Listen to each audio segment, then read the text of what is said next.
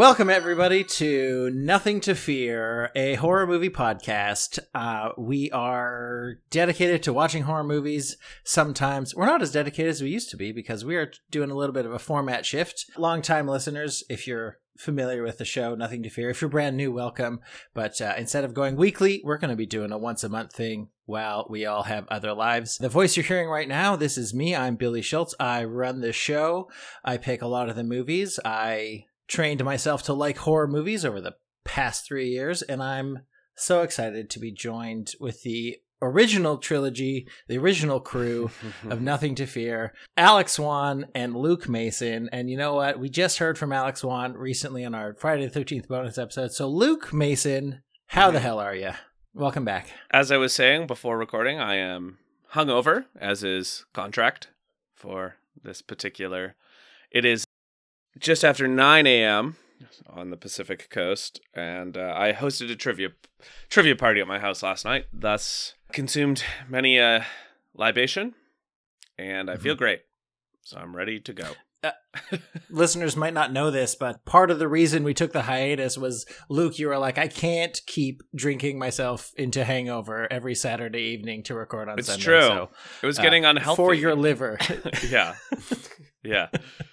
It's not like the main reason, but it was um part of the calculation. Part of the calculation, for sure, for sure. But no, how's your summer been? How have you been spending your time? Sans podcast. What's been going on? Summer was interesting. I had some health stuff, so I'm better now, but that's good. I had to have a uh, Glad you're better. surgery though. I uh, Oh no. I had a diagnostic laparoscopy because at the beginning of the summer, like the day before day camp started, which is like the worst fucking time. Oh shit. Yeah. I had what ended up being a bowel obstruction, which was very, Shit. very, very painful. It was like Mhm. kind of constant eight out of 10 pain. So they uh, recommended I do this little surgery to make sure nothing really bad was happening. And it wasn't, but it was still Mhm. nerve wracking. So that was my summer mostly, was thinking about that. Jeez. yeah. Talk about stress. Oh my god, I'm sorry to hear that. But now I got a cute little scar under my belly button. So that's cool. And Aw. It's in your fun trail. That's right. and they shaved like the bottom half of my torso, so I'm a pretty hairy person. So it was kind of mm-hmm. funny. It's just like hairy and then just smooth. I looked like a different person. There's just like an equator of Yeah. like hair. Yeah. it's like, wow. He's like half chimpanzee, half human. And I'd say you're at least three quarters human, Luke. At least. Thank you. Thank you. I read a lot. I Mhm. I have been very busy actually. My job has been quite not overly demanding, but not underly demanding either. So Sure. it's been demanding. That's, but good demanding, right? Like it's been Yeah. good busy when you're not recovering from surgery. Mm-hmm. I don't know. I feel like I've watched a lot of movies, watched TV shows, read books, kind of like my normal Nice. life. Well, that actually kind of brings me into a second follow up question for you. But like, have you been checking out any uh, any other horror stuff in your time off, just for funsies? Have you seen any horror related stuff in the last few months? Uh yeah, actually just a few days ago to the exultation, I'm sure of Alex, I watched Saw X or Saw 10. Oh, the newest one out there, and it is reminiscent of the other ones. I could I could tell I can tell it's in the same franchise. Was it better than You're like, what? Spiral? I don't. I would say no. Actually, Mm, interesting. Oh, really? Okay. Spiral had a bit more intrigue to it. This one was just kind of like straight down the middle. There wasn't Okay. like, and even the twist, because every Saw movie has a twist. Even the twist was like, okay, I that wasn't a surprise to me really. But Tobin Bell as Jigsaw was great again. So that's kind of like the main point of it all. Is he still an asshole? Well, he gets like for the first time. Well, not the first time, but in this movie, you kind of really feel bad for him because the, the the people that he's teaching, quote unquote, how to live, like really fucked him over. Uh, Oh, pretty okay. pretty bad, like legit bad. So You know what? Good They for cut- them. They kind of had they had like they should look. Obviously, they shouldn't have had happen what happened to them, but they definitely should have been arrested. So Right. and Right, right, charged with a with criminal activity. Right. Is this like a kind of I don't want to say rehabilitation of Jigsaw, but is it kind of like now the bad guy is the good guy uh, Mm. all along kind of movie, or is it is like Jigsaw more the protagonist of this? Of yeah, Saw he 10? is. He is the protagonist of Saw 10. And I guess that's like the first time, really, he Yeah. has been. Yeah, it's definitely the most screen time of any of the movies he's had. So it's set it's set between the first two movies. So it's like Of after course it the is. first and then before the second one. How much more time can we fit between these two? You know. Listen, Saw. This sounds like the Saw franchise is taking extensive notes from the Star Wars franchise by just jamming everything into like five years after Return of the Jedi. Exactly. Where they're yeah. just like every. It's all it was chaos. right it was now. just chaos at that point in time. It was just- like it was anarchy everywhere. This is when stories happen. Honestly, yeah. it when I think I saw Jigsaw in theaters with you, Alex. I think it came Yeah, out we in like no, no. Oh yeah, yeah. Yeah, We saw and Jigsaw. with Ally, too. We saw with Ali, Yeah, yeah. And I Yeah. remember when Jigsaw spoilers for that movie. I remember when Jigsaw showed up. I was like, "How the fuck?" And then once the reveal happens, you're like, "Oh, damn it!" It was like a it was like a prequel, right? well, From it what was I remember. just two very distinct moments in time running Yeah. narratively intertwined Mhm. in the movie. That's right. They love to do that. They love Yeah. a little like multiple timelines. Yeah. Uh, I feel like I've seen other ones. I actually watched, just out of curiosity more than interest, I watched the other two Hell House movies because they because they were on Amazon. Okay, and how do they stack up? Uh, the first one is the best. They're fine. They're Mhm. like, it's just kind of more of the same, honestly. Did it like- go more into the lore though? Because I remember we were A little bit, About, like, yeah. Yeah. But Okay, it's it's like, oh, all these people died in Hell House, but we won't die, so let's go in.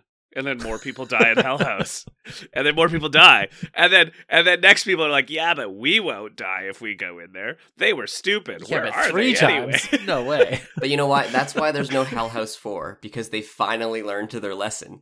I I'm don't sure know. there's going to be a limited series or something in like another year. Yeah. Like we'll you say that, but I'll go on Instagram and they'll be like, "Uh, David Gordon Green is directing a new Hell uh, Hell House LLC franchise. but it's Well, just clearly like picking it to be an LLC worked out. You know. it, it- Yeah. there's just so many funny throwaway lines that are so important to like how any of this would be happening. It's like the cops just don't let people in. Why? Well, they just don't. So can't go in. what are the cops hiding? What are the cops hiding? It's like because we know what's happening. It's like the, they don't. The cops don't know anything either. Right. It's just. I think those kind of um, plot points get accentuated in a found footage film because Of course, yeah. inevitably the actor or actress in that scene is overacting and Mhm, there's just there's just so much overacting in that franchise anyway uh, anything anything else horror related Mm. or no? Did you ever end up watching um Insidious Five? uh yeah i did that was a long time ago though Mm. honestly i It was, was a long time ago. I, I was i was mildly disappointed S- save it for the uh, Insidious Five episode, Luke. okay sorry yeah, save it for sorry. Insidious Five. Insidious goes to college. Uh, but I agree with you, Luke. That from that one sentence, I think we have the same opinion of this movie of uh, Insidious, the Red Door. it was fine it just wasn't it didn't have the same magic as the first two i thought That's true. Well, it's not magic; it's demons. yeah that's right There you go. Well, great. Well, it's you know this is ten minutes of tape on Luke. Luke's back in your ears, everyone. But now I'm we're going to throw it to uh, Alex Wan. And if you want to hear what Alex was doing in the summer, you can listen to Friday the Thirteenth Part Five bonus episode and find out what he did after skydiving. There's a little sizzle for you. But Alex, have you have you spent any time during this hiatus watching any horror movies Um, other than the one I made you watch last couple weeks ago? I think the only movie I have watched between Friday the Thirteenth and the one we're doing today is The Whale. So, no, I haven't watched any horror movies. But yeah, no, uh, I've watched a lot of TV. So I've rewatched front to back Scrubs because I do Oh, that nice. every year, and because I'm like jonesing for like a medical show, and I hate myself, I decided I'm gonna start Grey's Anatomy. Oh Oh. man, that's a big, that's a big uh, um, commitment. Yeah. big, big commitment. Yeah. there was a trivia question about hospital TV shows last night. My Yeah? friend Graham co-hosted and he made a category called general knowledge. but all the questions were about general things. Not... Oh, very nice. and one of them yeah. was General Hospital is the longest running soap opera on American television. What year did it debut? And then you had to. oh, like, dang. it's like a long ass time. Is it longer than Young and Restless? Yeah, apparently. I, Apparently, I yeah, I didn't mean, do research on those ones. Okay. it it debuted in Look at me fact checking 1963. these questions. Yeah, 1963 or 73? yeah, sixty three. Oh, shit. Was that, 50 years Oh. now? Yeah. 60 almost. Sixty years. No, yeah. No, actually 60, yeah. Oh my god, it's 2023. Oh my god, what happened? cool. Um, yeah, that's. I hope you enjoyed That's- Grey's Anatomy. I, I hope I do too. We'll see. I've yet to Let's start it, but I will. I guess to update Luke, I saw Joel at Folk Fest, so a nice. few times. Yeah, and then that's it. That's that's the update. That's it. That's the update. You, you saw Joel. nice. Well, uh, I've actually watched not an insignificant amount of horror movies in the last, you know, sort of 12 ish weeks that we haven't been recording. I checked out The Insidious, The Red Door, of course, because I was looking forward to that one. And yeah, it was kind of mid, I'll say, as the kids are saying these days. But uh, I, I think we should do an episode about it just to uh, close, Close off the red door we, on we that. Close the door. Yeah. we we didn't do four, right? We we only No, did the first yet. three no, Insidious. but we were gonna. How? Yeah, you you asked us to watch four, and then so that we could record five. But I've watched four and That's five, right. so we could do both, yeah. we could do Do both. or two we could do two, I'll to- two and one. I think I'm gonna definitely uh, have to read the Wikipedia about what happened in those two movies because yeah, it was a while ago. But I also eh, watched for another podcast that I was a guest on, the Super Scary podcast. We watched A24's The Hole in the Ground from 2019, I think, which is like Irish countryside. Maybe there's a changeling. It's right in the like wheelhouse of the Babadook, where it's like a single parent with a kid who's kind of weird, and what happens. I also watched uh, a movie with Kelly that we just picked randomly because it was October called Eli, which was supposed to be a, a scary medical movie, but it turned out, uh, you know, I'm going to spoil spoilers for the movie Eli, which is a terrible fucking movie. It was like, what if a kid who was allergic to the outside was actually just the son of the devil? It was very, very, very s- silly and Ah, stupid. So at day camp, the kid that's like, I can't touch grass because I'm allergic to it, is really the son of the devil. devil. That's a Satan kid. it was like what if puberty was satanic because like this kid is like this cute little kid and every time he gets like you know, he's getting angry and his skin's turning all red and he's getting all back talky to his parents and it's like a very heavy handed like rosemary's baby kind of metaphor it ends with the kid like having combed his hair forward so it like falls over one of his eyes like kind of justin bieber early 2000s style puts a hoodie on over his head and then like just sits in the front seat like a big boy and his mom just like has to drive him around in their minivan. It's i was just like oh this is puberty. Like you just made made a puberty movie and like a little a sweet little boy is now a mouthy teenager and it must be the devil. It mustn't be like anything but that. So that was fun and stupid. We also watched no one will save you which is on disney plus which i actually do recommend and i want to talk about during something to cheer but that's a cool one. And then um of course this movie well and friday the 13th part 5 but we don't talk about that but also this movie which is talk to me from 2023 Did Ricky Martin write this movie? i don't know i don't i don't know is that a song I think that Ricky so. Martin did? I think this is a Ricky Martin Yeah. production. Didn't didn't he, like it. didn't he uh he s- he sang he sang uh, she bangs right uh, yeah, I Yes. think that was and that's the first three lines of that song oh that's true Yeah. yeah banging banging banging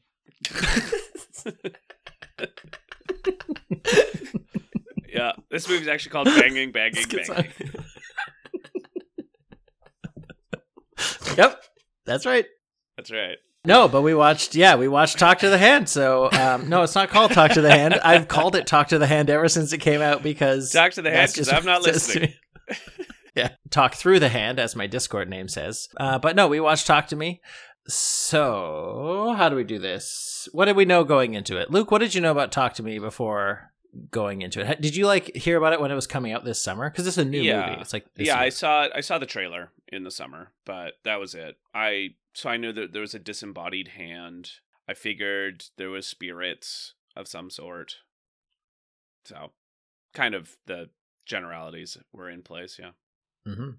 but nothing in depth. Nothing in depth. In depth, yeah. What about you, Alex? What did you know about Talk to Me? Yeah, I, I, I saw the trailer, so I got kind of the gist of it, and I knew that it was made by YouTubers.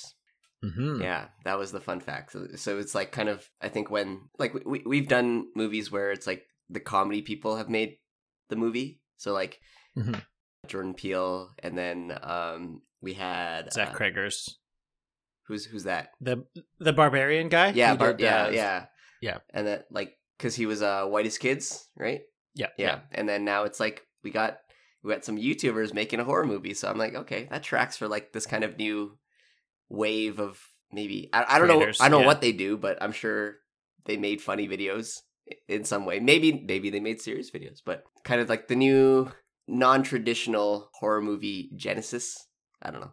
Yeah, it seems like there's this like crop of content creators that have like sort of made a name for themselves online on YouTube on, on like short videos and stuff. And now they have like a big enough following and content creation to like have ideas hit the big screen, which is I think pretty exciting. And actually one interesting piece of trivia, maybe interesting, I don't know, because this is an Australian production, but one of the biggest I think he's a producer on this movie is also one of the biggest names behind the animated TV show Bluey. So uh, just know that the movie about the Australian dog family that everyone is like really is beloved also has a large hand in this movie.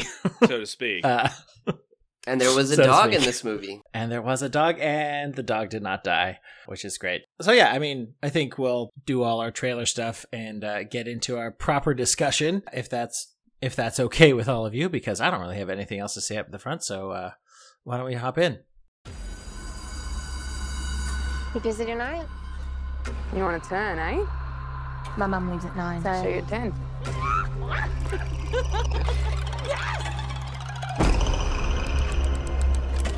Where'd you get it from anyway?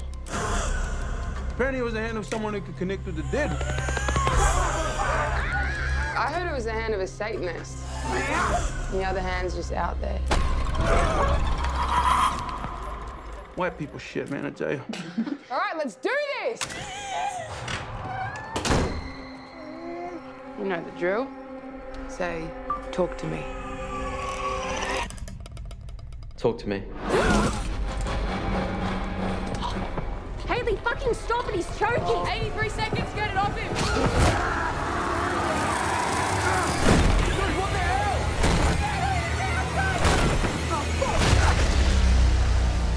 What if we opened the door but we didn't shut it? Delete it. Delete it, come on! The spirits. They followed us. We have to do something! You want to do it again?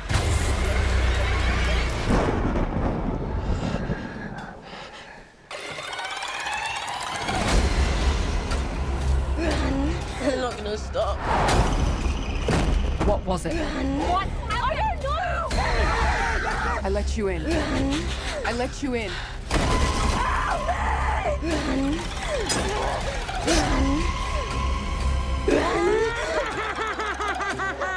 Oh my god.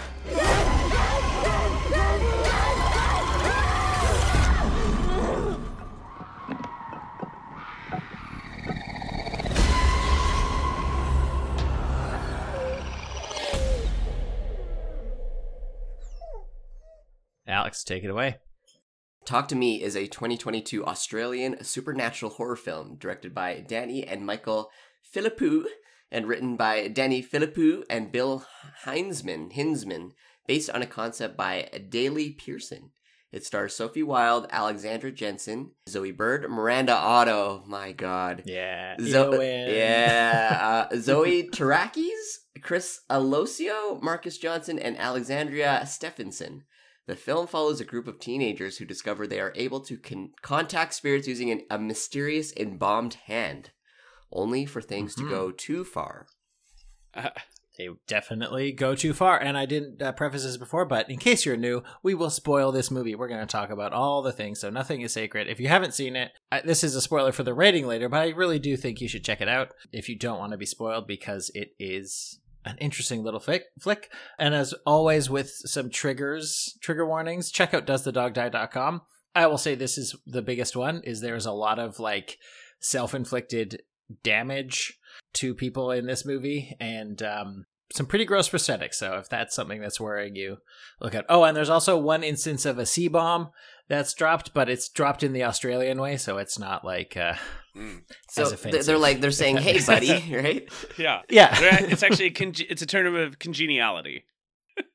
except for when they're they're talking about the spirit in a mean way. So, but yeah, it definitely doesn't have the same same teeth in it. So this movie was four point five million dollars to make, and it made at the box office over ninety million. It was like a smash hit this summer. It's kind of like a real like rags to riches story, I guess. You know, these like YouTubers just putting out this little movie, and it really took fire. It was it was all over the place, and I'm really excited to get to talk about it. Rotten Tomatoes has this on a ninety four percent critics rating and 82% audience rating and imdb breaks the 6.5 barrier with this one at 7.2 so Nice. yeah talk to me Sure. Yeah, it was fairly entertaining. There, I mean, there, there's like like any horror movie, there's lulls, and this is no different. But when shit happened, shit fucking happened. I was like, I I don't often cringe away from the screen, but this movie absolutely had me doing that and going like, what the fuck am I watching? Ew, I don't want to look at this. Stuff like that.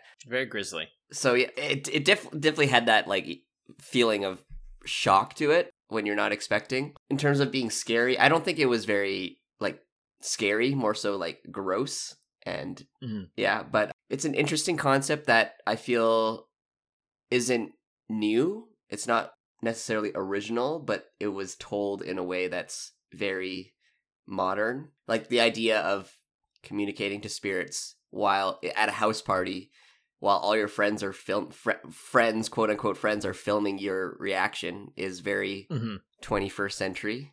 it's very social media yeah.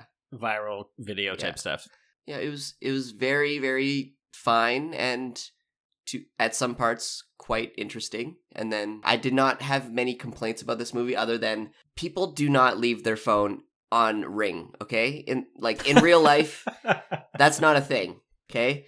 People leave their phone on silent, on vibrate. Nobody has a ringtone anymore. As- like uh, unless you're over the age of like 55, but like these no, this teenager should that was the most unrealistic part of the movie.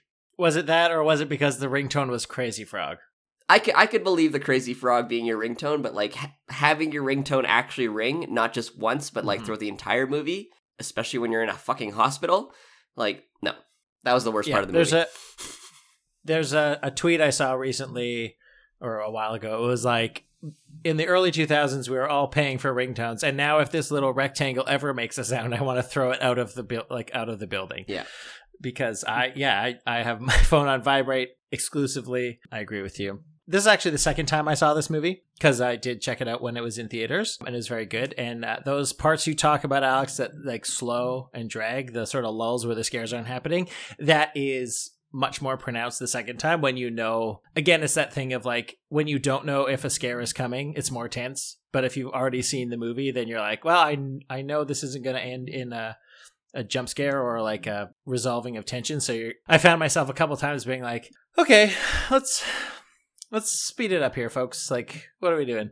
But uh, for the first time when i saw it in the theaters it was very tense. I think the scares in terms of the prosthetics and the physical damage that is on screen is very very well done. Everybody looks so gross. All the spirits that were we saw on screen they look gross uh, there's a, a recurring spirit that comes back over and over and like we sort of see her progress from looking kind of normal to like as i guess the evil is getting stronger they look like more rotted and gross and drowned and like bloated and ooh it's very gross. Very gross. They really i think a lot of that 4.5 million dollars went to uh went to prosthetics. Yeah the aspect of it being kids watching their friends do this thing or it's like a it's like a recreational drug or kind of silly uh, house party stuff i thought was very well captured. I love that it was in australia like just fully on its chest australia. I listened to um an interview with one of the um what's it directors and they said that like the reason one of the reasons they went with A24 which was the the production company was they were going to let them do it in Australia whereas a bigger one was wanted them to move it to America have it to be like you know American suburbs use American names and accents and all that stuff and so they really wanted to keep it Australian I think that was is just great. Like, you know, I love to see not just like small town America teens getting up to mischief. Like, it's really something that happens all over the world. And so, kudos to them for sticking it out. But yeah, I really enjoyed this movie, and I can't wait to talk more about it. So, Mr. Mason, That's Luke me. Mason. Yeah, I would say I this movie's pretty good. I found myself suspending disbelief more or less, which I think is good because when you actually think about it, it's again just nonsense like so many of these movies are nonsense. Like they don't even really try to explain how this works, which I think is a Yeah. is a is a benefit to the movie because like there's like one line where the guy's like, "Where'd you get this?" "Oh, I got it from somebody before." Okay, it's like how Yeah. how does how does this disembodied hand connect you to the spirit world? Yeah, it's like the wrong question, right? It does. yeah.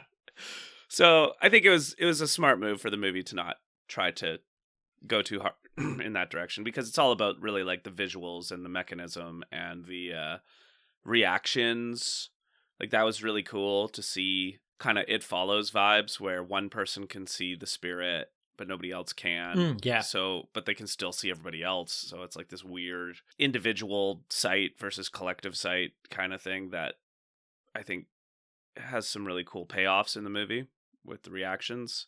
It like i enjoyed this movie. There was there was a there's about a, a 15 minute segment just before like the real climax of the movie with um hmm shit what's her name what was the main character's name i forget Mia. yeah, Mia.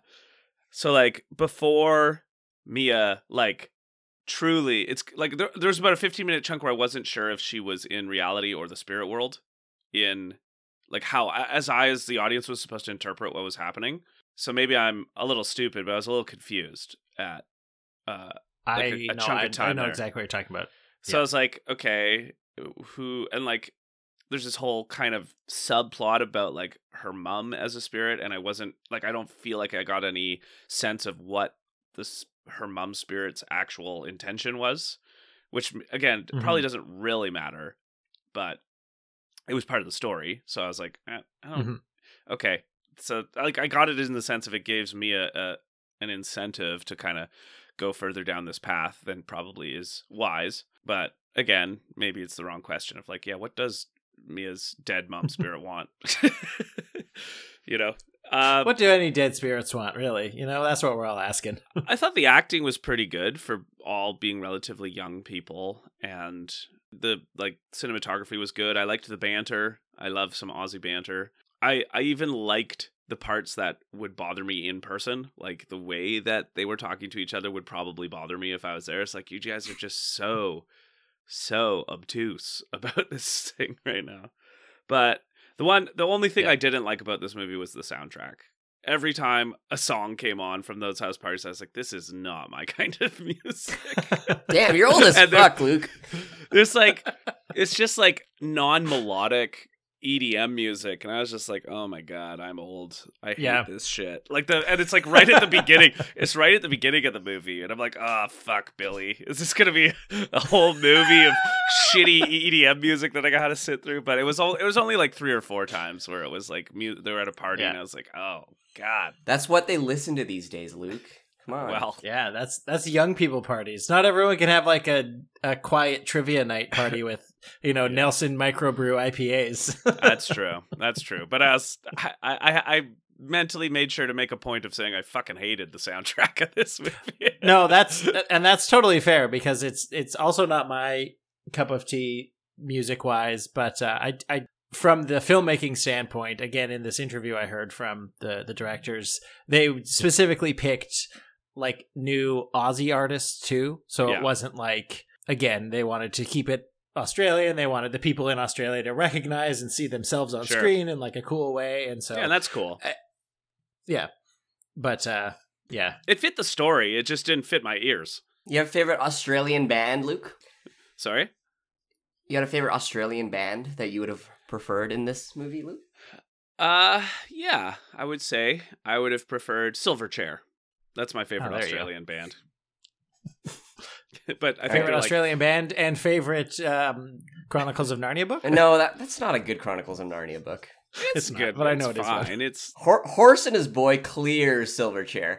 no Voyage of the Dawn Treader is the best. Everybody knows that. Yeah, come on.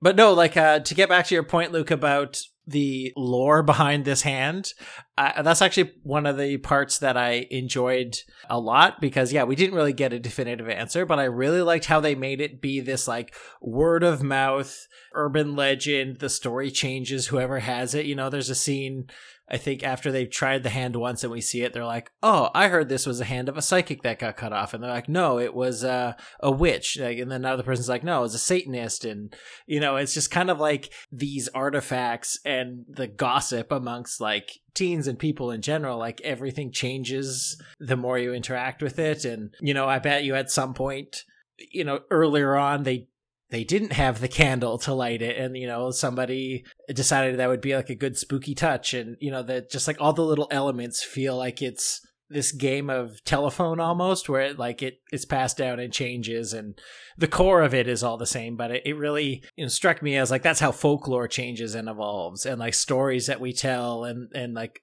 all have different local flavors i guess. I know that there is talks of having a sequel to this movie or there's one in the works which has the potential for it to like maybe show up in a different place like at the end of this movie it shows up in greece and the people are talking to the hand in greece and so you know that's kind of this this like artifact that just sort of travels around like the jumanji game and uh people just have to interact with it but um, well, they they don't have to. Yeah. They're just drawn to it.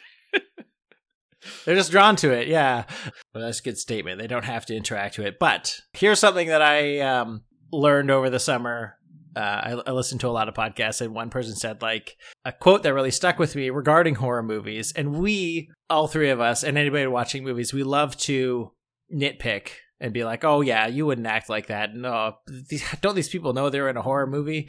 and like a piece of writing or, or a tip for writers is like the characters in your movie or your book or whatever don't necessarily know what genre of thing they're in so we shouldn't expect that they know they're in a horror movie hmm right away and so in that line i'd like to cast us back imagine if we're at this house party shitty music aside maybe luke you take yourself out of this one because if the music's playing you're just going home Yes. but of the three of us who do you think is most likely to have like talked with the hand 100% Luke. you think luke 100% Luke. Me, no, because I don't fuck with that shit. And out of the two of you, it's like, I think Luke is a little bit more, um, at least from what I know about you two, I feel like Luke is a little bit more, you know, want, spon- a little bit more spontaneous, wanting to do something maybe as a Mm. joke at first, you know, like, haha, I'm gonna talk to this hand, and then it's gonna fucking happen, and then, yeah. So, Luke. okay so that's your pick luke Yeah. luke who do you think of the three of us Uh, I don't know. I mean, I guess I might, but I wouldn't like if someone said, "Hey, you can grab this hand and see a ghost." I'd be like, "Okay." I feel like it, it'd be a non it'd be a non-starter. Yeah, yeah. Not only do you, do you can, not only uh if you touch the sand and you ta- you can talk to a ghost, but we have to tie you to this chair first. yeah. I don't know. It just like it's a, you got to you got to take a lot on faith to get the overhead of this is pretty high to be like, "Oh, you're going to tie me up first? I don't know about that. Yeah, that's a, that's a bit. See, I think I think that I would eventually do it. I think I was like, like I was like, if I was at this party and I was in this circumstance and I had seen a bunch of other people do it, then I might be like, okay, I'll give it a whirl. But of the the three of us who I think would do it first, I actually I I, I thought you would do it first, Alex. I thought it would be you, and simply because if it's like a party where we're drinking. You know, you told that story about uh, when you were camping last year, and the guy was like, "Get in the truck, we're getting firewood," and Oh. you're like, "Yeah, sure." yeah, but getting firewood is a tangible thing that I know I can do. Talking to Sure. a ghost, You didn't see the firewood. yeah, you didn't know there was firewood. so I think I would eventually do it if it seemed like there was no consequences, but I would be trepidatious. I guess it also seems a little bizarre that there wasn't like more knowledge about this, considering all these videos are viral of people being Mm. Mm, yeah. like possessed. Uh, I don't know. It just like the videos themselves before we see it happen in the movie seem pretty convincing. I feel like eventually one of those videos would come across like a detective or a cop's desk or computer screen. Be like, wait, what? Maybe. This is around here. This is weird. or like a parent would like I don't know. It just it's in the definition of viral to be noticed. I just I was like, Mhm. oh, how did how is this a secret? Still, Yeah, when these I videos was like, are going viral. I was thinking like when they're taking all these videos, there's like quite a few people at that first party, right? So Mhm, it's like, mhm. do they just keep it to themselves? Do they send it within each, like to each other? Do they send it to other people at school, and that's how the word gets spread around it that this is a thing? Um, because it was, it seemed pretty clear that uh, who's not who's Jade. Jade knew about the videos before they went to that first party because she was skeptical Yeah. about it, right? Because she's like, oh, you're just, she was like, "It's fake, though. I don't think it's real." They're So, like, it. Yeah. obviously she's probably seen them before and that's how she heard about it so that means it gets sent out to other people when i first wa- was watching this movie i thought it'd be a little bit more like ma where like these videos are getting sent around and maybe someone's getting blackmailed or something and then it turns out it's Oh, more okay. real than it could have been yeah Right. Right. Right. but yeah i thought like the the kind of the idea of like them recording with their phones was a little bit more interesting to me than what it ended up being like it just Mm. it was kind of inconsequential right like that whole do you, do you know what i mean Yeah, I, I do, but I think also they like I I don't really recollect seeing any sort of permanent social media uh, presence, if that makes sense, because they're talking about uh how they're this person's posting stuff on Snapchat, which is like a social media platform where stuff disappears after 24 hours, or if somebody's doing it on like an Instagram story or something, it doesn't necessarily stick around. So maybe that's a way Yeah, that Billy, because once we post something on these apps, no one can ever see them again. Oh, it's it's gone forever. That's that's the point. Nothing stays around. But the, the point is that they're not like explicitly going and like I'm putting it on my TikTok and it's there forever. It is like this sort of idea that after 24 hours, your Snapchats expire, your Instagram stories expire, and, and get deleted off of your page. So maybe it's like the the people they're filming it, or maybe they don't upload it. You know, like people. How many f- photos do you have on your phone that you've like taken and then never looked at or like video clips that are just like sitting there that you haven't done anything with. So maybe like some of the social media stuff is like explained by that but like i i do agree that it's like this this would have gotten out in a little bit more with a little bit more severity but you know i guess this instance in the the time of the talk to me hand this is the first time someone's gotten really really badly hurt. I mean we had duckett uh the the guy before who killed himself and stabbed his brother but like but maybe yeah, kind of going back to that opening scene with Duckett and uh, his brother uh, Cole. Yeah, like I thought that this movie would touch on that really interesting concept of how things just get spread around really quickly with no like no control and no autonomy of what like if people some someone films you doing something like you don't have any control over that because like when just before Cole gets stabbed by Duckett and he's like pulling him out, everyone has their phones out and he's like screaming like, "What the fuck are you all doing?" Yeah. Like I thought this movie would kind of explore those themes a little bit more, but then the whole kind of phone technology spreading of of videos and information and and that maybe idea of cons- what's consent and what's not, it kind of just wasn't there anymore. It was like a, a cool idea that I thought this movie could have explored, but it was just no. That's it. It was almost a way of being like, look at this is the age demographic that's using the hand.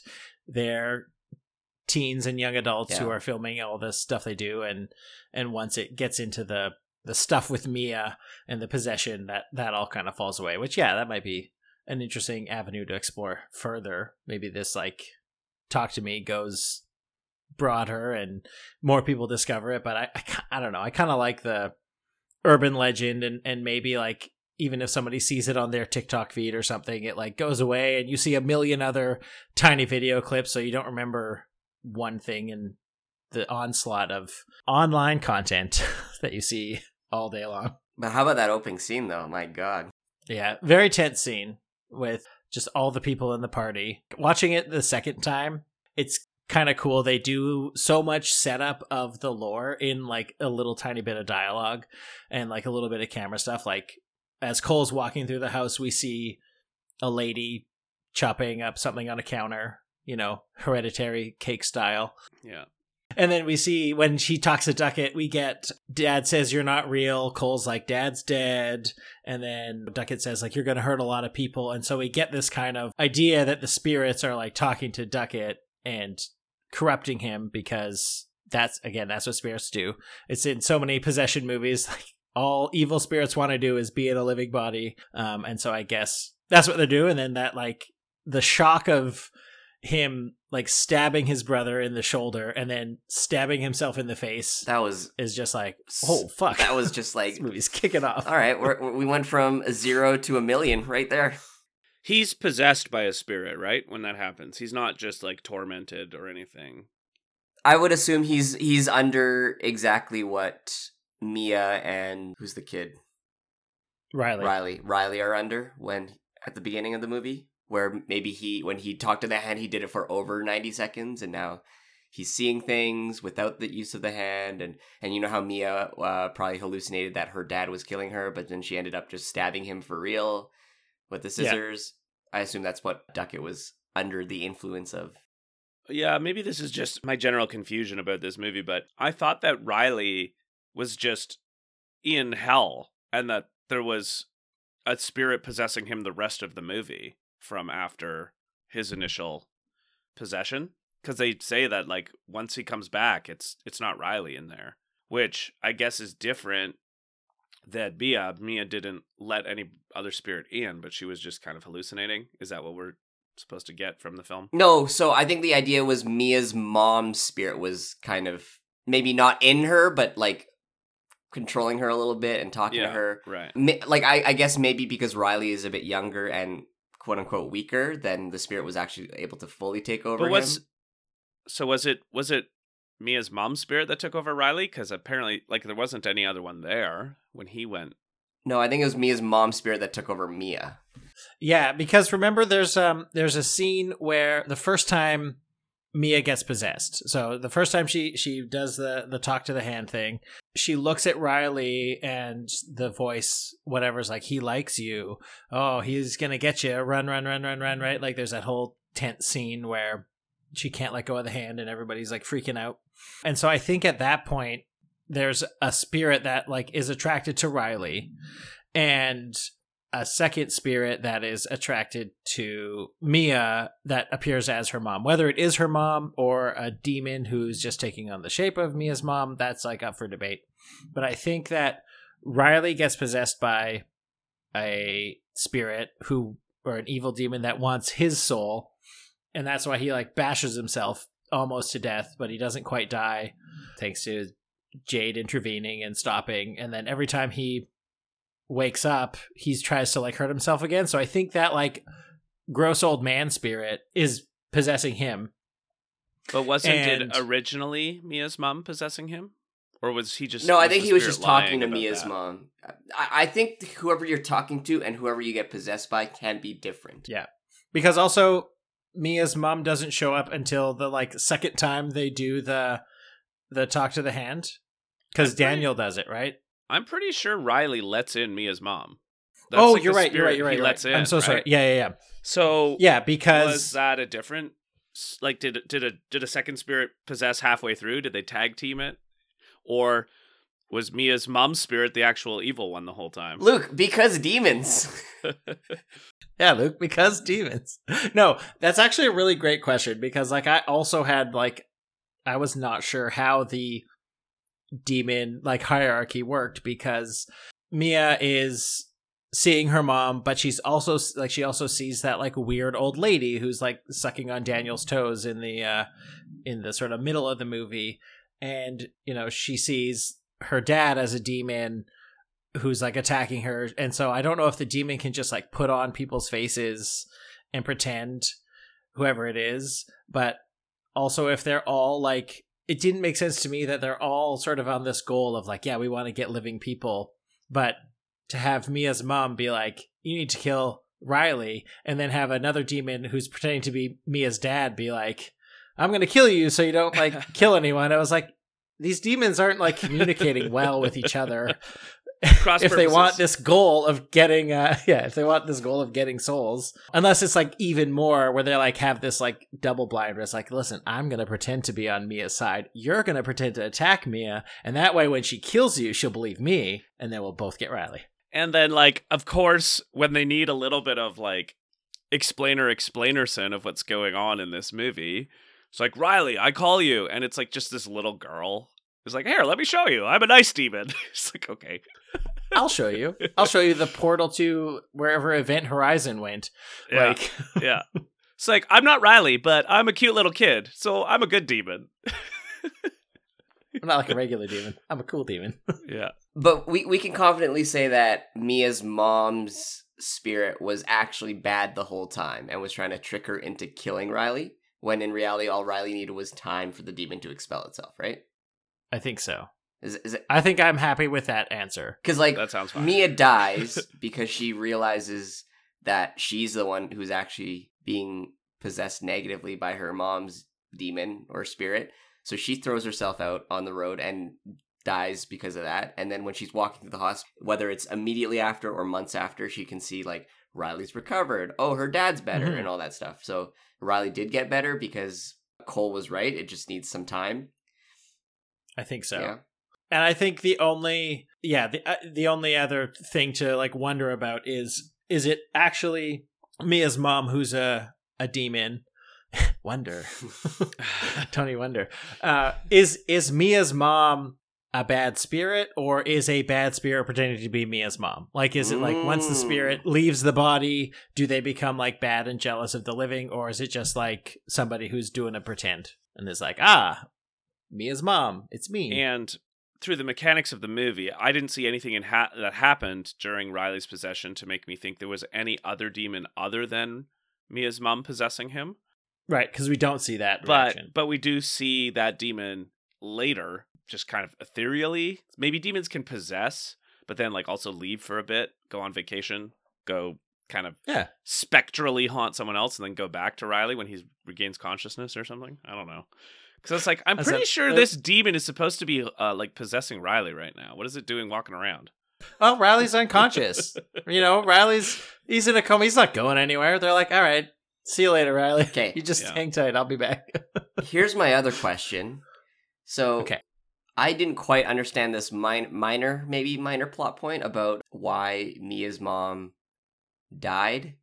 So, I think Mia was under the impression that her mom died from an overdose because she took too many pills, because that's what she said to Riley, right? Right? But then she goes to her dad's like, "You're like, like, why won't you tell me the truth?" And then the dad's like, "All right, I'll tell you the truth," and then reads like Mia's mom's suicide note hmm but the suicide note is like, yeah, I took too many pills. Like, so he was was there a, se- a massive secret that I missed, or was that like what she, what she knew was the truth the whole time? Was it just like because like she didn't know that mom left a suicide note or letter, and dad was like, "All right, I'll finally read the letter to you," and it's like, "Yeah, it, yeah, she did kill herself, but here it is her final words that I should have shared with you as soon as I knew." Is, was that the point of that? Oh. See, I read that for some reason as again, this is in the point of the movie where we are not sure about the reliability of Mia as narrator. Whereas, like, what is she seeing? Is it real? Is it not? And so the demons are like, crap, she doesn't think mom died by suicide. She thinks something else is up. So they like quickly wrote a suicide note and we're like, yeah, uh, dear family, it's, I'm hopeless now. Bye or whatever. I don't mean to sound glib, but it was like, it felt like it was like not actually Mia's mom's. So was the letter not real? I Was- thought it was like a fake letter. Okay, but the, or dad like wrote it to try to mend fences or something. I don't know. Oh, okay. So it might. Oh. Okay. But like, why would you write a letter saying, "Hey, I'm going to accidentally overdose"? I don't know. I mean, I think I think really a lot of this sounds to me like it's very hard to write a coherent movie, and you know, this being a It has of a lot of cool ideas, right? Yeah, exactly. And and uh, uh, one of the pitfalls of having an unreliable narrator as a main character is that if you haven't established a reliable narration prior to the unreliable narrator, you don't really have anything to like contrast the unreliability to. So Yeah. I found that, like I mentioned off the top, that 15 to 20 minute segment where Mia is hallucinating, I found it to be very like I didn't I didn't know what to think about it at all because it was clear to me that some that something wasn't happening right in reality. Like that was pretty clear after she was sucking Yeah, that wasn't right in reality for sure. Daniel she was sucking Daniel's toes, but there hadn't been uh, uh, to my eyes and ears. There hadn't been an established reason for this to be happening to anybody that it to to the degree where I can like confidently say, "Oh, here's what's happening to Mia." Right? Like I just don't think the movie maybe it did. Maybe I'd have to rewatch it to be sure, but I don't think the movie did a good Mhm. job of letting us know what is happening so that we can like contextualize it and compare it to other things that she's doing cuz hmm it just it, it I don't know. I was confused by Yeah, knowing what to think about like where what is this trying to suggest about something that's going to happen later in the movie you know hmm It, does a lot of really cool, I think, cinematography work to visually put this this gulf between Mia and her dad. Like in the movie, Mia's lost her mom to this overdose suicide. We open on it being two years since it happened, so it happened a couple, you know, in the in the past, and things are still not good with Mia and her dad. Like anytime they're both in the same frame, one of them is blurry usually like they're not both in focus. Uh, the very first interaction they have is like him trying to like have a conversation with her while she's washing dishes and so she like can't hear and like they're not vibing together. They're not talking to one another. And so it's like okay they have a strained relationship. And then it's like uh, this whole stuff about her mom overdosing and then i was like oh is it maybe like Max did something where he he killed her or he like held the door closed or something. Like he was maybe responsible for her death but it was an unrealized um yeah I guess relationship and a real story point.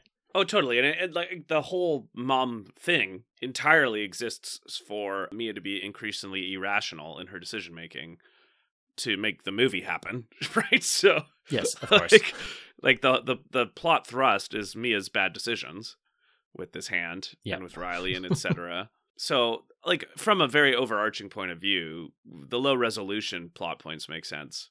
I, I don't feel like I'm articulating this very well, but like I really those scenes where she's sucking on Daniel's toes, but she thinks it's the the fish woman. Yeah. The scene where she and then when she's killing her dad, but I know it like I know it's she's not killing a demon, she's killing her dad because I saw the toe sucking scene before. I was just Mhm. like I I was kind of be like, how is this happening to her? Like I just don't think the movie provided us Yeah. with that. She was she was she was a vulnerable spirit, and some things saw an exploitable human in the real world, and she's. Do they have a line about that though? Like No, but I'm taking the demon lore Bible and Yeah, it putting just it seems into like it would this have been movie. easy. It would have been easy to have a line about like, "Hey, Yeah. careful, because if we're in there too long, apparently they will like." well that Because you that's got to let them in, right?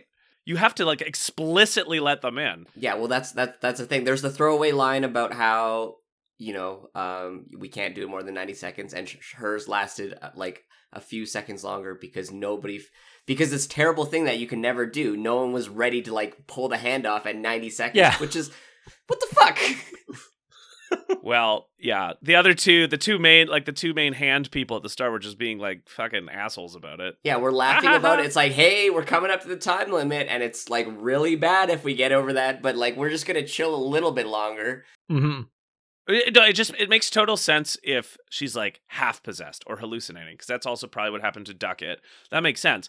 I just was like, but the whole premise of this hand is that a demon is invited into you explicitly, not like an implicit like, hey, we're let's flirt, hallucinate, and then I will haunt you so that you kill people.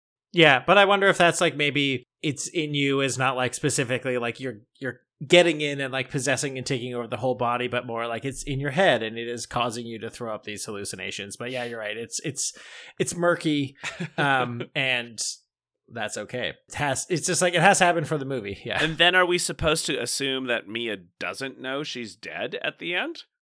Like that I think she the, oh, realizes oh, no. it. She realizes it when she touches the hand, and then she, she's like on the other end of a party, right? Like you have to be like, yeah, I'm fucking dead at this point. Yes, I think she realizes it there, but I think I don't know if if you're supposed to think as the audience that like she somehow is okay after like this this accident because like as soon as she's like on the highway, I was like, well, she's dead. She's a ghost now. Like No one saw. No one was looking at her. It's like, yeah, that's classic movie. Yeah, you're walking around, but Yeah. clearly in the real world, you're dead.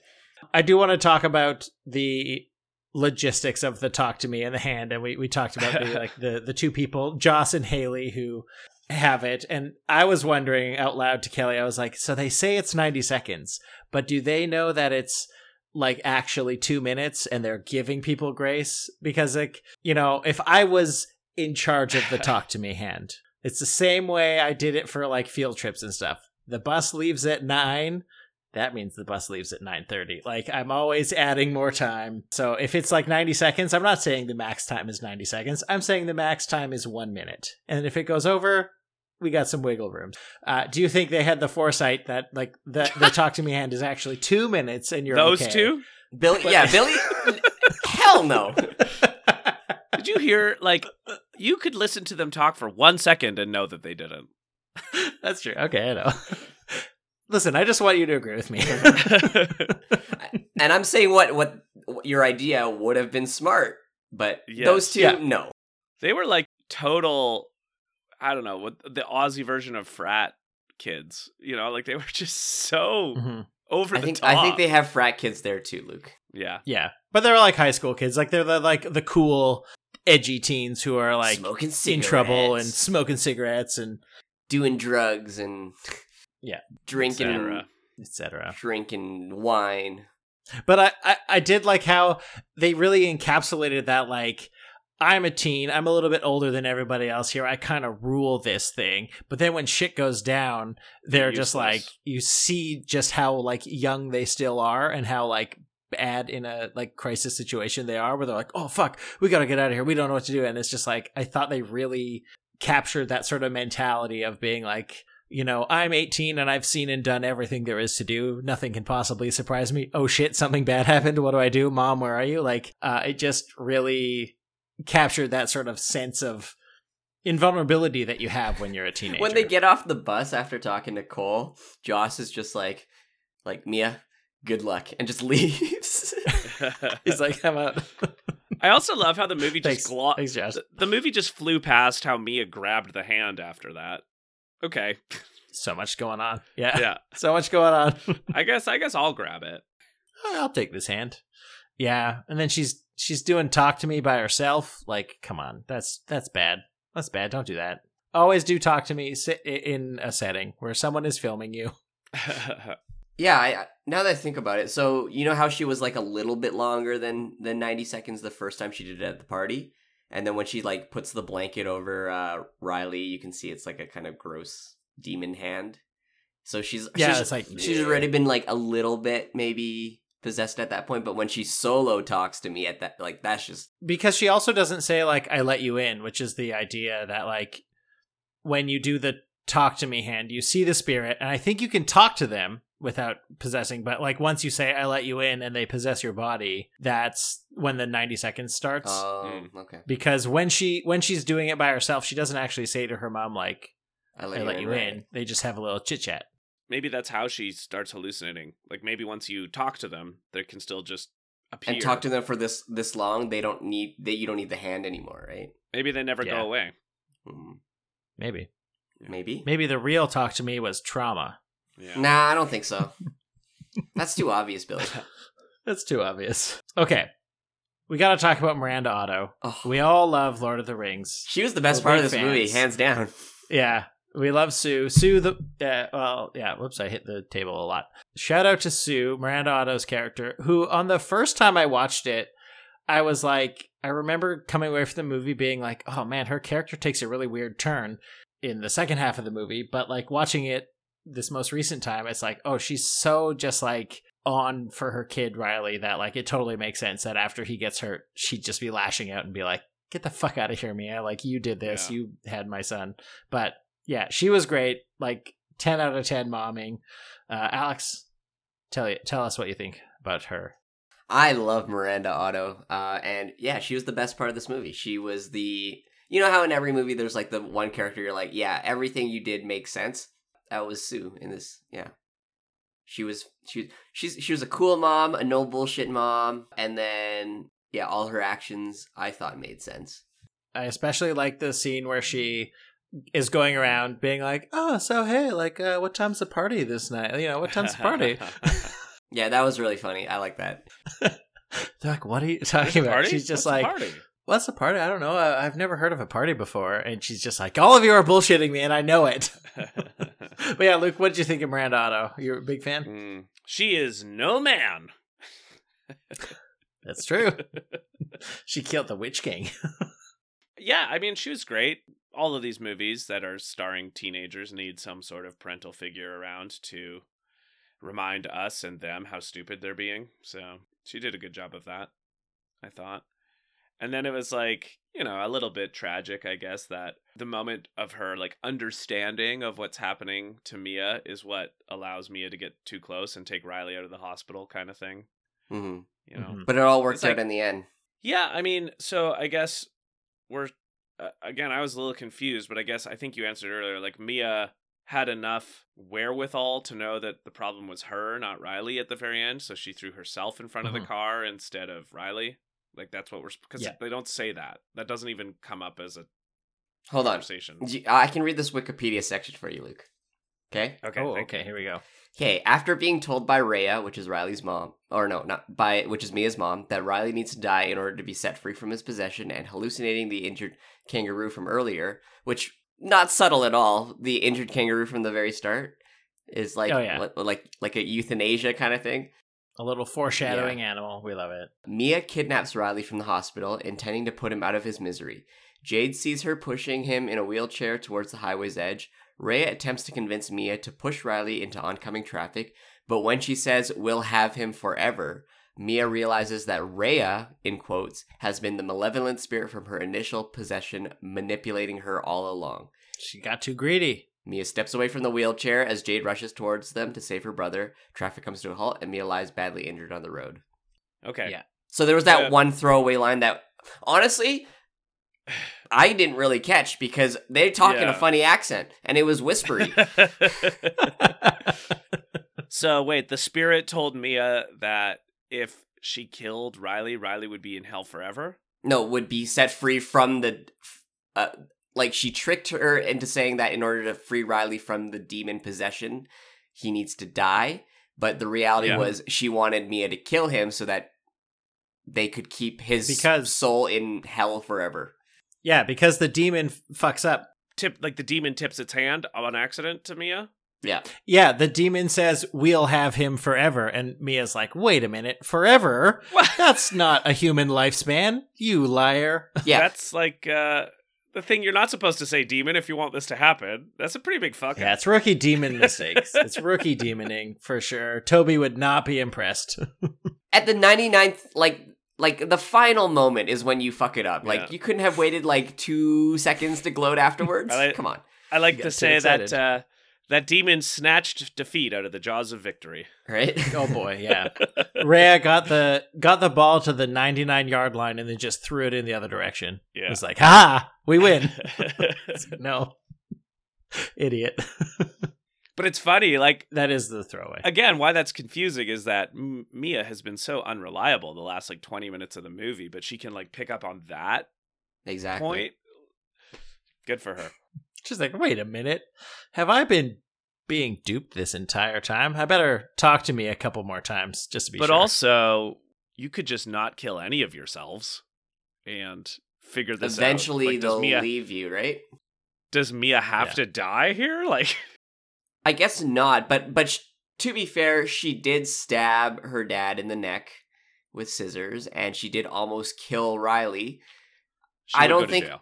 That's yeah true. it yeah one the the biggest problem that or not the problem I had, but like the the part with like a, a massive lapse of character in this movie is when they think like, I know, Riley, a boy who is in a coma and nonverbal, let's have him do the talk to me hand just in case he like you know, we can like third party talk to me uh, when they try to that get it. was And the they're just like, dumbest some- part somehow they're like they convince Jane to be like, yeah, I guess we'll give it a try. It's like you've never seen it like work when someone else has done it. You've never even tried it. So like, what makes you think that this would actually be a thing that would work uh, now when he can't even like hold the hand?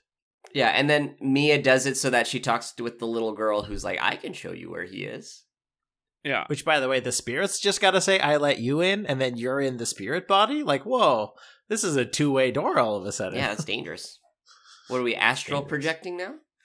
Yeah, getting into the further. It's a big place. The further. So maybe the maybe the sequel is Mia possessing this Greek guy that lets her in at the very end of the movie, and now it's just yeah, like it's Mia. It's a very like Freaky Friday kind of. Yeah, yeah, exactly. It's just oh, yeah. It's it, it, as soon as you get to uh, try to answer the question because demons, it's like why? Why are the demons like? Just like they're all hanging around this hand, and it's like, oh boy! As soon as somebody opens this door or touches this hand, this is my chance. Like, oh fuck, I can't wait. There, there needs to be a movie where the demons are like the good people and the humans are the assholes. You know, kind Mm, of flip Saw around, and then now we can be like because humans. Uh, I think that's the others. Oh, you're Isn't right. that that movie? Or isn't that um what's that Will Smith movie where he's against the vampire zombies and it turns out he's the bad guy the whole time? I Am is Legend? Hancock. I am Legend. Yeah, I am Legend. he was the bad guy. Not- not- in the Omega Man, which is the like the book it's based off of, the vampires have this like horrible like urban legend of like uh a monster that stalks the daytime and like kills them, so they all I have to hide. And Mhm. so it's kind of like he's the bad guy all along. They didn't. They really didn't explore it enough in the movie, but And I and to be honest, I don't think the others. I don't think the humans are assholes. They're just like annoying the ghosts and scaring them. And that's stuff, so- Beetlejuice. That's Beetlejuice. That's the one Yeah. where we're on the ghost Mm. side. Yeah, that's right. There's a Beetlejuice getting a sequel next year. Mm-hmm. Yeah, Thirty six year gap. Beetlejuice. yeah, Beetoodlejuice. That's not so bad. Thirty six years. That's not the longest. Like, there's got to be longer Yeah, probably. uh, sequels than that. Anything else about about the movie? The effects. We didn't really talk about the graphic violence in the movie, which is uh, hard to talk about. Uh, when Riley was like smashing his head and pulling his eye out, that was the that was some of the grossest shit I've ever seen in any movie ever, and I don't ever want to Yeah. watch that scene again. Yeah, it was hard seeing it twice. I'll tell you that much. It was just like, oh fuck, I forgot how bad this was. Like we've seen characters smashing their head before, like in Hereditary, but like that long and that like no camera cuts, it's just like, yeah, we're gonna be looking at this shit. Like, mm, Yeah. I don't like. Me Where don't it's like. like, and then he does it again in the hospital when he's like bashing it and against he's the tile licking his and blood, licking the blood up. what, what a fun sound that will be. hey, if it makes you feel better, it was just it was just corn syrup. It was probably sweet. Oh, This party Billy is Loomis gonna be off Yeah. the chain. the chain off the chain. uh, no, I thought uh, I thought Riley, the actor Joe Bird, I think his name is, was he did a great job. Like he just encapsulated again that like transitional period from like kid into teenager. Like he's even younger than than Mia and Jade and Daniel and all them, and he just like he just really caught this like you know I'm a teen, I don't really know what's going on, but I've like you know seen a couple things and I trust the people who are like older than me because they make good decisions or whatever. I just I really liked his interaction and his relationship with his friend James. I thought was also funny. The scene where they're like at the start smoking cigarettes and he's like, "You reckon this gives you cancer right away?" And it's like, "No, James." it's very funny. Just very very good. Just a little bit of cancer know. stand. Yeah. okay, well, anything else? Final thoughts? Alex, final thoughts. Final thoughts was yeah that when when shit was happening it was fucking gross whether it be the self mutilation or the the foot sucking or like Oh yeah, the Tarantino part of the movie. yeah, the uh, the knife to the the forehead like all that stuff. Duck it at the start. Oh, right. Like, who got stabbed in the forehead? Oh yeah, the, one of the Minute two, Billy. yeah, yeah, yeah, yeah. Of course, I watched the movie. I, yeah, Um, First death yeah. in the movie. Yeah, like actually, out of all the horror movies I've ever watched, when they show graphic stuff, this is probably the most graphic movie I've ever seen. just like I, I think it even tops Hereditary. You know that scene after, like post telephone pole when it cuts to uh, Charlie's head. That's gross, but that's obviously like a very Yeah. well done prosthetic. But like the fact that it's still move, like Riley's still moving around and they're doing it, it's just like, oh no. Yeah, it doesn't cut away. It doesn't like have the implied sound, like you know how like sometimes when like someone gets staked or someone like like you know a gruesome thing's gonna happen. It like you you Mhm. kind of hear the sound while another character's watching, and you see that character's reaction. Like you can fill in the blanks in like in your brain, but in this movie, they didn't want you to fill in any blanks on your own. They just were like, "Yo, here's the whole novel, and we want you to look at it." Yeah. Yeah. They're like, I know that you can create something worse in your imagination if we don't show it to you, but we're actually just going to show you that picture. And you're like, oh fuck. So, uh, question: Do we know what demon it was that was possessing Riley to that degree? Did we ever see it? Or It's like that old I don't- man I- demon or old lady demon the in the bed that she's talking to. Oh, I guess. Oh. No, there's like like at the very end when we see from like Mia's point of view, she's pushing not Riley, but like a weird old man with like you know, he's got no teeth and his like skin's all like blistered Yeah. and like oozy and stuff. I think that is supposed to be the like the demon that she sees when she looks at Riley. Like she only Right. sees the like creepy old guy. Which like In the come oh, on, if you're like- gonna possess somebody, you're just gonna be in a comatose body. Boo. But in the context of the demons that they were each individually talking to and letting possess them when they were doing the hand thing, I don't think that was ever clear at all. No, I don't. You're right. I don't think so. Uh, my final thought would be that this was a really enjoyable movie. It was entertaining. I think it missed the mark on some of the writing, or like maybe not even the writing, but executing the writing so that it was kind of clear what was happening. But it's pretty small complaint. Really, really impressive first time film. Yeah, I really liked it. I think that the only last thing I want to say was like part of the like you have to do it because of the movie is like how in the hell did Mia manage to take Riley out of an entire hospital without wow. anybody being like, "Excuse me, miss? No, no."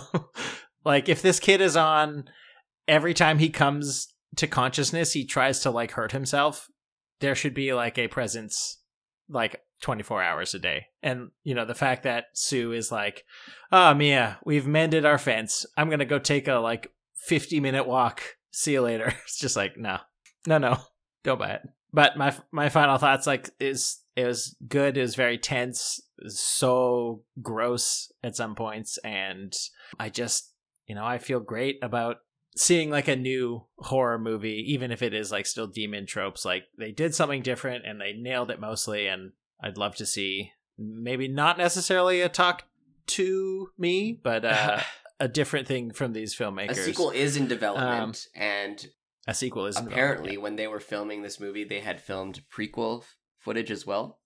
Oh, okay. Oh, Oh, yeah. I remember in that interview they they had like they had done a lot of like filming of like party scenes that they could just use for like the phone footage. So maybe that maybe that could work. All right, so it's time to rate this fucking thing. Let's go. Don't we do scariest with- part? You know what? Oh, that's right. We do scariest part of the movie. Spot 'em. I forgot. Spot 'em. Spot him. Luke, you remember the show better than I do. Good for you, buddy. Uh, yeah. So scariest parts of the movie. Luke, okay, kick it up, kick us off. To be honest, none of the frightful parts I would say were scary. They were unsettling and gross. And some of them were startling. So I will say the most startling point of the movie was definitely Riley's like smash attack on himself. Because it's like the thing that the thing that was startling about it wasn't that it happened. It's like, okay, yeah, he's hitting his head. It's that he like kept doing it for so long and they didn't stop him. I was like, what the fuck, you guys? You are so useless. And it just kept getting gross. Yeah, so I'll say that. You know what they should have done is they should have had you know they tie you to the chair, which by the way, if the spirits can move the whole chair around, what's the point? Anyway, they tie you to the chair. They also need to tie like a leash around the other hand or the end of the hand, the disembodied hand, so they can also like yank that away. And obviously put a helmet holding on. onto it. Yeah. just- Put, put like a football, A football helmet. helmet on or something. face guard.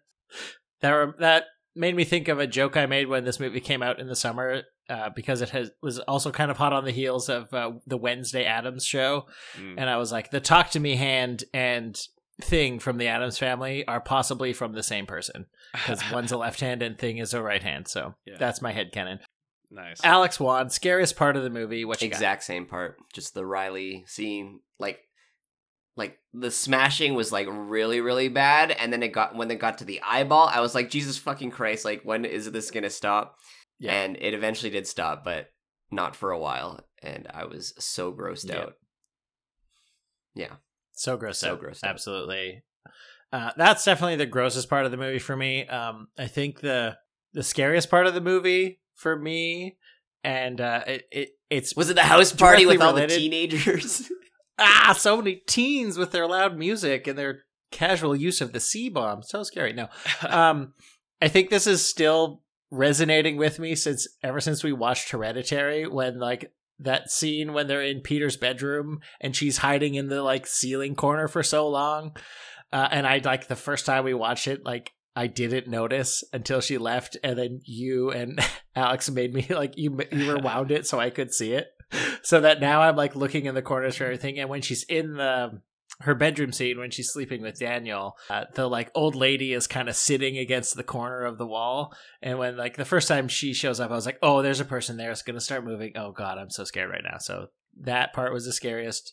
Riley injuring himself so badly was definitely the grossest part of the movie. Now I guess ratings. Now it's time for ratings. Time for I remember how to do the show. Billy, what are we going to rate this Uh, out? Uh, we're gonna rate this out of back pocket scissors okay, Ah, yes. because she's just like showing to showing up to the hospital with a big old pair of bloody scissors. And this one, yeah, it was so fun. Possibly this movie is getting a higher grade from me because I didn't watch a horror movie a week leading up to it. You know, it was like in that hiatus time, so maybe I like if if we had kept going week after week after week, it might be tired to like see the same things. But I had a lot of fun in this movie. It was very scary and very good and a great first effort. So I'm going to give this a four out of five. Four back pocket scissors out of five. Alex, what are you going to rate? yeah, it was uh, it was a nice kind of breath of fresh air. It was unique. It uh, it was unique without a unique. Con- it, it took an ununique concept and made it unique. There we go.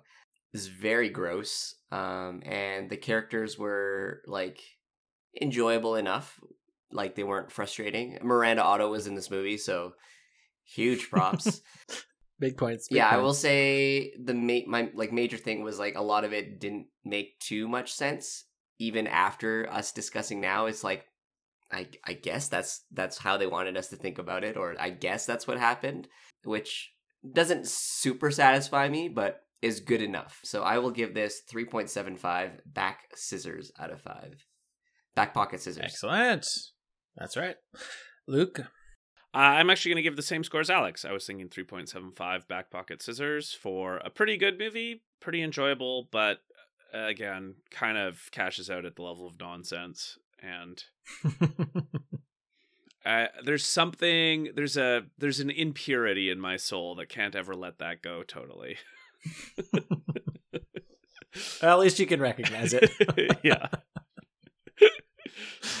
Ah, great, great. Yeah, so that's a that's a high mark though. I think our a lot of our movies leading up to the hiatus were pretty low in comparison, and definitely if you listen to the Friday the Thirteenth Part Five episode, we were not kind on that one. So No, you know what, Um, Billy, you're right though. I just have to imagine myself in that situation because I wouldn't know that I was in a horror movie.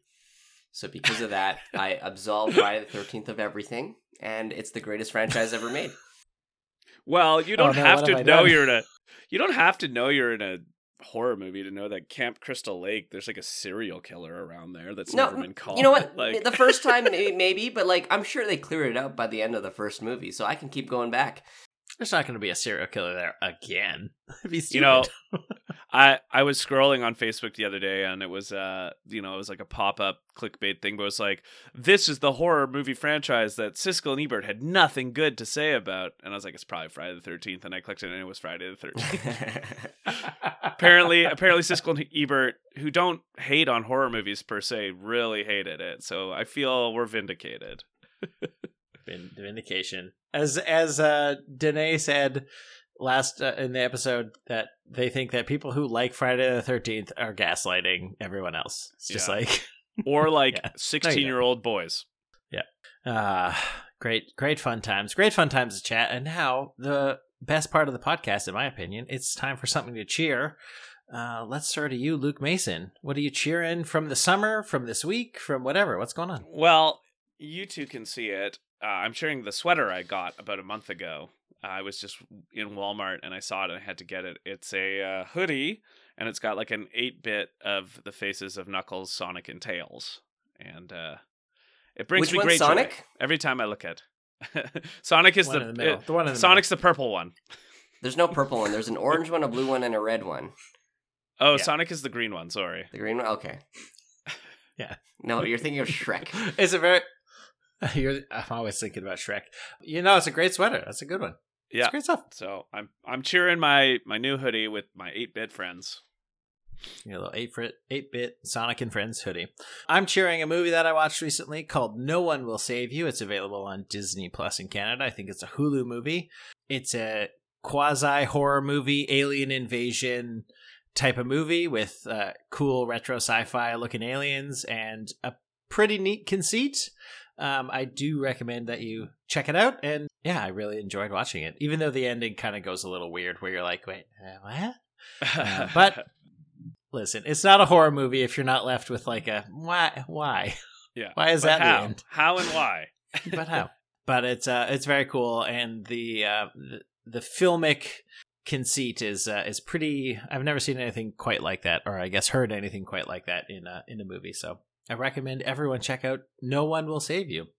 It's got um Kaitlyn Devers who was in Booksmart. Ah. Mm. She was the other the not Beanie Feldstein character in Booksmart. So it's nice to see her as well. Alex Wan, what are you cheering? So yesterday I got to hang out with my friends and we went to another friend's housewarming, which was a lot of fun. And yeah, that's my cheer. It's always nice to celebrate someone's massive accomplishments in life and yeah, it's cool. And now I have close neighbors. So that's fun. Nice. Ooh. Yeah. Tell them about the uh, the pipes in the building. Uh, n- not that out for close. the They're winter like like a 5 minute drive Okay. away, but Yeah, Alex, are you getting Awesome. excited for winter again?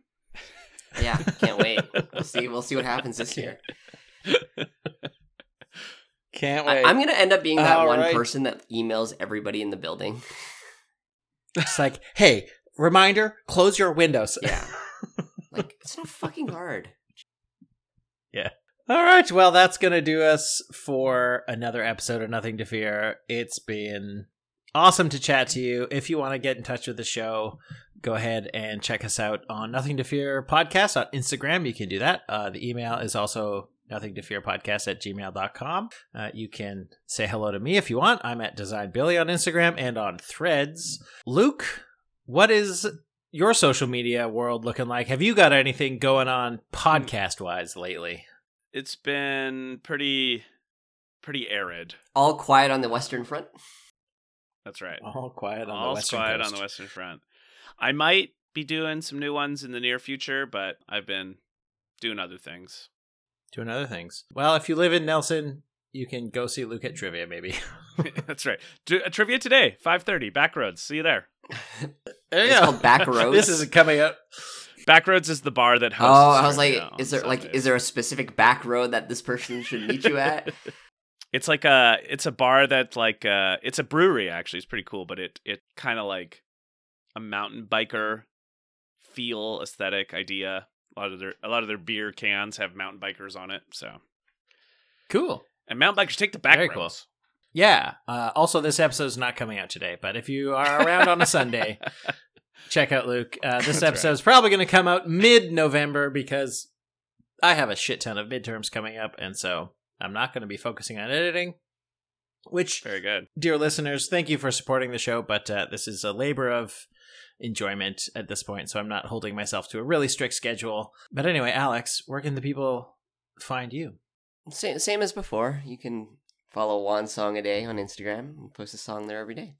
Excellent. Oh, also, I'll do a, couple plugs. You can check out my guest appearance on the Super Scary podcast, which we talked about the Hole in the Ground movie, and you can also follow the Twitch channel All on the Table RPG, where I'm playing in a Pathfinder Second Edition campaign uh, once a month, every second Saturday of the month. So check it. Check me out there if you want to watch people play nerdy games. Yeah, we'll end it here. I don't know what episode we're going to do next. We're going to talk about that off air, I think. But uh, I'll say goodbye for now.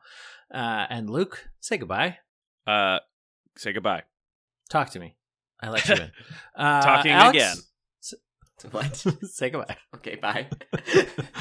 Bye, everyone. And remember, folks, there's just movies. Oh, there they are just movies. There's nothing to fear. Oh boy, you nailed it. It's been a while. I made it. I did it. Happy birthday, Danica. Enjoy the podcast.